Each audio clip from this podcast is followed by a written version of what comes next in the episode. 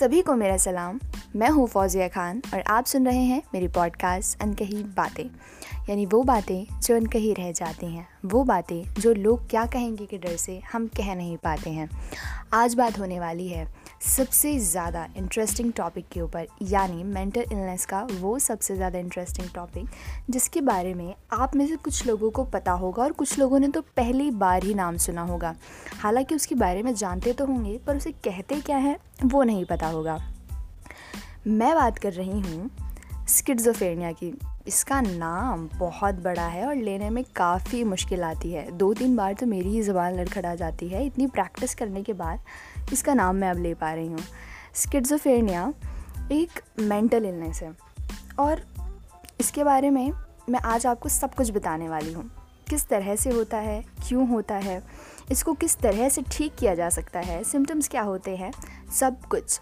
आपका ज़्यादा टाइम ना लेते हुए, चलिए मैं इसके बारे में बताती हूँ कि इसका मतलब क्या होता है, इसका मीनिंग क्या होता है। स्किट्सोफेनिया माफ़ करिएगा, अगर मैं बोलते वक्त, इसका प्रोनाउंसिएशन बोलते वक्त मैं इधर उधर निकल जाऊँ तो आप थोड़ा सा इग्नोर कर दीजिएगा। स्किट्सोफेनिया का जो मीनिंग है, इसमें जो पेशेंट होता है, वो वास्तविक चीज़ों और काल्पनिक चीज़ों के बीच में अंतर नहीं कर पाता है। यानी वो कई बार इमेजिनरी चीज़ों को रियलिटी समझ लेता है। इसमें पेशेंट को ऐसा लगता है कि जो इमेजिनरी चीज़ें हैं, वही वास्तव में उसके साथ हो रही हैं। और इसके ऊपर ना बहुत सारी बॉलीवुड हॉलीवुड वेब सीरीज़ बनी हुई हैं। जैसे कि आपने तो तेरे नाम तो देखी होगी ना? सलमान खान की तेरे नाम देखी होगी, बिल्कुल। ये जो मूवी है, ये स्किड्जोफेनिया पर बेस्ड है। और जैसे कि वो लम्हे, कंगना रनौत की मूवी और एक और मूवी है विपाशा की मदहोशी। इसमें भी स्किज़ोफ्रेनिया होता है। और एक और मूवी है, कार्तिक कॉलिंग कार्तिक। इसमें आपने देखी होगी तो इसमें कार्तिक खुद कॉल करता है, खुद को ही और खुद से बातें करता है। काफ़ी शांत किस्म का इंसान होता है और बाद में जब वो फ़ोन आने लग जाते हैं तो काफ़ी वो बदल जाता है। तो ये सारी जो मूवीज़ मैंने आपको बताई, ये सारे स्किड्जोफेनिया पर बेस्ड हैं और अगर इनमें से आपने एक आधी मूवी देखी भी होगी ना तो आप हंड्रेड परसेंट रिलेट कर पाओगे इस पूरे एपिसोड को। और समझ भी गए होंगे कि मैं किस मसले में आज बात करने वाली हूँ। इसके सिम्टम्स के बारे में मैं आपको बताती हूँ कि कैसे पहचान सकते हैं कि किसे स्किड्जोफेनिया की प्रॉब्लम हो रही है या नहीं। तो मूवीज़ अगर देखिए तो एक आधा सिम्टम तो आपको पहले ही पता चल गया होगा। तो मैं बताती हूँ। तो इसमें जो है तीन तरह के सिम्टम्स पाए जाते हैं। पहला है डिल्यूज़न दूसरा है हेल्यूजिनेशन और तीसरा है नेगेटिव सिम्टम्स होते हैं। तो डिल्यूजन्स क्या होते हैं कि इसमें भी डिल्यूज़न काफ़ी तरह के होते हैं। यानी डिल्यूज़न ऑफ़ परसिक्यूशन हो गया डिल्यूज़न ऑफ़ रेफरेंस हो गया। तो डिल्यूज़न का मतलब एक ऐसा विचार एक ऐसा थॉट जिस पे मरीज़ यानी पेशेंट जो है वो पूरा भरोसा करता है कि वो सही है, पर वो वास्तव में सही नहीं होते हैं। जैसे कि डिल्यूज़न ऑफ़ प्रोसिक्यूशन में जिस को होता है स्किज़ोफ्रेनिया मान लीजिए मुझे है स्किज़ोफ्रेनिया तो मैं ये सोचूँगी कि मेरी फैमिली मेरे खिलाफ़ है या फिर कोई ये सोचेगा कि आ, मेरे पीछे ही पुलिस पड़ी हुई है या फिर कोई ऐसा सोचेगा कि ये मेरा पड़ोसी ना मेरे पीछे पड़ा मतलब इसमें क्या होता है डिल्यूजन ऑफ़ परसिक्यूशन में कि उसको जिस इंसान को स्किड्जोफ्रेनिया है उसको ऐसा लगता है कि कोई उसे नुकसान पहुँचा देगा। मतलब उसके कोई पीछे लगा हुआ है इस तरह के उसे थॉट्स आते हैं और वो इतने ज़्यादा स्ट्रॉन्ग होते हैं कि वो उस पर पूरी तरह से भरोसा करता है बल्कि ये सरासर सब इमेजिनेशन होती है उसकी। दूसरा है, इसी का पार्ट जो दूसरा है डिल्यूज़न ऑफ़ रेफरेंस इसमें क्या होता है मतलब नेचुरल चीज़ें हो रही हैं, जैसे कि मान लीजिए मुझे स्किड्जोफ्रेनिया है, आप और आपके दोस्त आपस में बातें कर रहे हैं और हंस रहे हैं तो मुझे आपको देखकर, आप दोनों को देखकर ऐसा लगेगा कि आप मेरे बारे में बातें कर रहे हैं और मुझ पर ही हंस रहे हैं।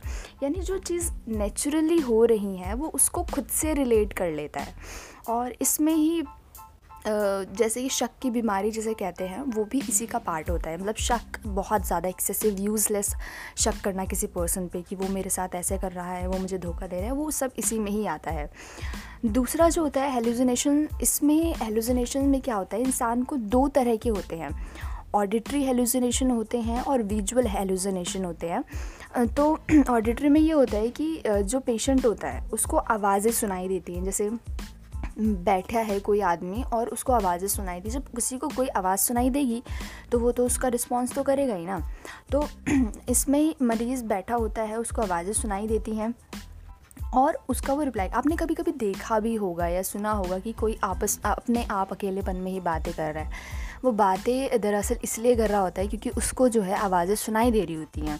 और दूसरा है विजुअल हेल्यूजनेशन होते हैं। मतलब ऐसा लगता है कि कोई हमारे सामने आके खड़ा है, जिसके बारे में हम ज़्यादा सोच रहे हैं, या कोई सांप है या फिर बिल्ली है हमारे आँखों के सामने, पर वास्तव में वो कुछ होता नहीं है। वो इमेजिनेशन विजुअल हेल्यूजनेशन हो रहे होते हैं। इसका जो तीसरा सिम्टम है, वो है नेगेटिव सिम्टम्स यानी लाइफ का जो है मीनिंग ही ख़त्म हो जाता है। जिस चीज़ को पहले वो इंसान बहुत अच्छे से कर रहा था, अब उसको बिल्कुल ही नहीं करता है। बहुत कम बोलता है, शांत रहता है, अपने आप को कट कर लेता है सोसाइटी से। तो ये सारी प्रॉब्लम्स जो है, उसको आती हैं। ये सारे जो है स्किट्जोफेनिया के सिम्टम होते हैं। ये तीन मेन मैंने आपको सिम्टम्स बताए हैं। ये जो प्रॉब्लम है, ये होती क्यों है? क्या ऐसा रीज़न है कि किसी को ये प्रॉब्लम हो जाती है? वैसे इसका जो है, इसके जो कॉजेज़ हैं, इसके बारे में अभी कोई पूरी तरह से क्लियरली नहीं कह सकते हैं कि इन्हीं वजह से होते हैं या इसके यही पर्टिकुलर कॉजेज़ हैं। पर ये माना जाता है कि जेनेटिक इन्फ्लुएंस और इन्वामेंटल इन्फ्लुएंस मिल के ही ये प्रॉब्लम को कॉज करते हैं। जेनेटिक में ये हो जाता है जैसे कि मदर और फादर दोनों में अगर स्किज़ोफ्रेनिया रही है या कोई मेंटल डिसऑर्डर रहा है तो 40 परसेंट चांसेस होते हैं कि उनके बच्चों में भी हो। अगर दोनों पेरेंट में से किसी एक पेरेंट को भी रहा है तो 12 परसेंट चांसेस होते हैं कि उनके बच्चों में भी हो। तो ये बीमारी जो है अचानक से डेवलप नहीं होती है। इस बीमारी को डेवलप होने में 15 से 25 साल लग जाते हैं। इतना लंबा टाइम पीरियड होता है। अगर लाइफ में आ, सब कुछ सही चल रहा है तो ऐसा ज़रूरी नहीं है कि नहीं हो सकता आपको। जैसे कि मान लीजिए, आप में पहले से ही जेनेटिक इन्फ्लुएंस है और अचानक से आपकी लाइफ में कोई बड़ा स्ट्रेसर आ जाता है तो ये बीमारी डेवलप होने के चांसेस और ज़्यादा बढ़ जाते हैं क्योंकि जेनेटिकली आप में वो इन्फ्लुएंस हो रखा है और अब इन्वामेंटल आपके इन्वामेंट भी ऐसा बन गया है स्ट्रेसर वाला बहुत ज़्यादा स्ट्रेस हो रही है तो इसमें जो है ये प्रॉब्लम डेवलप होने के चांसेस बढ़ जाते हैं। और ये भी देखा गया है कि कुछ हमारे ब्रेन केमिकल्स होते हैं जिनके बढ़ने की वजह से ये प्रॉब्लम जो है होने लग जाती है। ये कुछ इस तरह की मेंटल इलनेस होती है ना कि लोग जो हैं, इसको गलत समझने लग जाते हैं। जैसे कि इसके बारे में बहुत सारे मिथ हैं। जैसे ये जो इलनेस होती है, इसमें पर्सन को स्प्लिट पर्सनैलिटी डिसऑर्डर या मल्टीपल पर्सनैलिटी डिसऑर्डर होता है। ये सरासर गलत है। जिसको स्किज़ोफ्रेनिया है, उसको ना तो स्प्लिट पर्सनैलिटी डिसऑर्डर होता है, ना ही मल्टीपल पर्सनैलिटी डिसऑर्डर होता है। उसे स्किज़ोफ्रेनिया ही होता है। और ये भी माना गया है कि जिसको स्किज़ोफ्रेनिया है ना तो उसको सीधा हॉस्पिटल में बचाओ नहीं नहीं नहीं। इंसान जिसको स्किज़ोफ्रेनिया है, वो घर पे रह के भी इलाज करवा सकता है।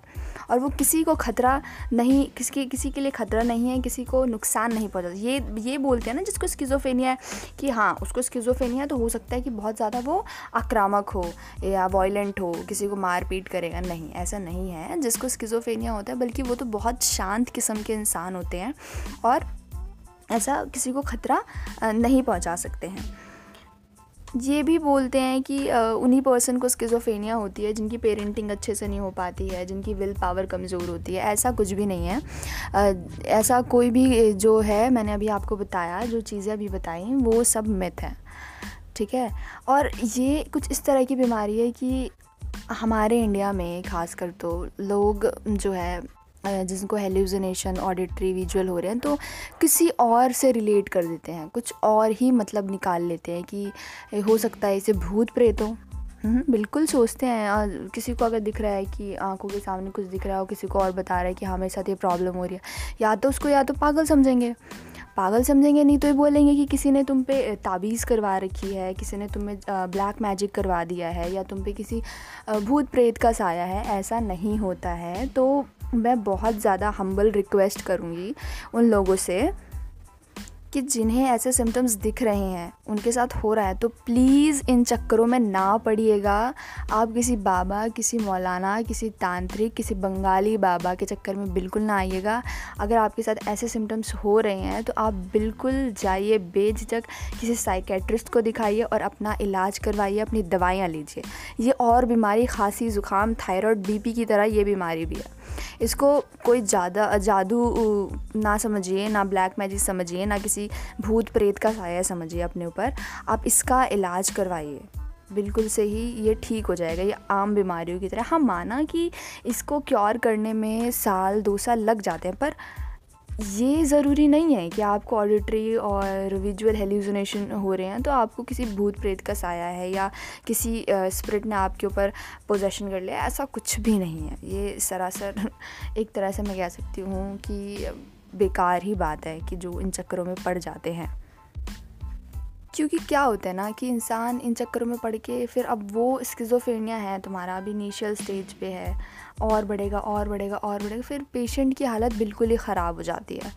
पूरा ही पेशेंट वो बर्बाद हो जाता है इन चक्करों में पढ़कर और इंडिया में तो कुछ ज़्यादा ही ये चीज़ें चलती हैं। इसका इलाज खुद से तो नहीं होता है। इसके इलाज के लिए हमें किसी साइकेट्रिस्ट के पास, किसी डॉक्टर के पास जाना पड़ता है, दवाइयाँ लेनी पड़ती हैं और बीमारियों की तरह एक प्रॉपर कोर्स करना पड़ता है। वो कीजिए और ये कर सकते हैं हाँ ये कर सकते हैं कि आप कोई ये प्रॉब्लम्स हो रही हैं तो आप योगा कीजिए मेडिटेशन कीजिए एक्सरसाइज कीजिए अच्छा खाइए टाइम से सोइए, ये सारी चीज़ें कर सकते हैं पर इन चीज़ों के बावजूद भी आपको एक डॉक्टर के पास किसी साइकेट्रिस्ट के पास जाना बहुत ज़्यादा ज़रूरी है। खुद से अपने आप ठीक नहीं होगी। ये चीज़ें ये स्किज़ोफ्रेनिया के बारे में आ, लोगों को ज़्यादा पता नहीं है। तो ये ना पता होने की वजह से लोग जो है अलग अलग ट्रैप में फंस जाते हैं। और उल्टी सीधे लोगों की सलाह मान के, जिनको कुछ नहीं पता इसके बारे में, वो गलत रास्ते चल पड़ते हैं। तो आप जो है, सीधे रास्ते चलिए और मैं आपसे बहुत ज़्यादा एक हम्बल रिक्वेस्ट करती हूँ कि ये पॉडकास्ट लोगों तक पहुँचाइए, ताकि लोगों में अवेयरनेस आए कि इस तरह की भी कोई बीमारी होती है। ज़रूरी नहीं किसी को ऑडिटरी विजुअल हेलुसिनेशन हो रहे हैं या डिल्यूज़न जैसी प्रॉब्लम्स हो रही हैं तो उसको भूत प्रेत का ही साया हो। लोगों में अवेयरनेस नहीं है तो ये पॉडकास्ट ज़रूर से ज़रूर शेयर कीजिए अपने दोस्तों के बीच, अपने परिवार के बीच, ताकि लोगों में अवेयरनेस आए और लोग जागरूक बने। मेरे पॉडकास्ट को बहुत ज़्यादा आप लोगों ने प्यार दिया है। मैं बहुत ज़्यादा मतलब देख के बहुत खुश हो जाती हूँ जब मैं इसके टोटल प्लेस देखती हूँ कि लोगों ने शेयर किया है, लोगों के डीएम्स आ रहे हैं। तो मैं उन लोगों का तहे दिल से शुक्रिया अदा करना चाहती हूँ जो हमेशा मेरे साथ खड़े रहते हैं, मुझे सपोर्ट करते रहते हैं, मेरे पॉडकास्ट शेयर करते हैं, मुझे अपनी अनकही बात बताते रहते हैं। आप लोग अपना बहुत ज़्यादा ख्याल रखिए जितने भी मेरे लिसनर्स हैं आप सभी मेरे बहुत ज़्यादा ख्याल रखिए अपना। खुद से तो बहुत ही ज़्यादा प्यार कीजिए क्योंकि खुद से प्यार करना सीख जाओगे ना तो अपने आप दूसरों से प्यार करना आ जाएगा। तो बस खुद से प्यार कीजिए अपना ध्यान रखिए दूसरों का ध्यान रखिए प्यार बांटते रहिए क्योंकि बा, प्यार बांटने से खुशी बांटने से ही मिलती है और मेरा पॉडकास्ट सुनते रहिए। मिलती हूँ नेक्स्ट पॉडकास्ट में। के एपिसोड में सॉरी नेक्स्ट पॉडकास्ट के एपिसोड में, तब तक के लिए बाय बाय टेक केयर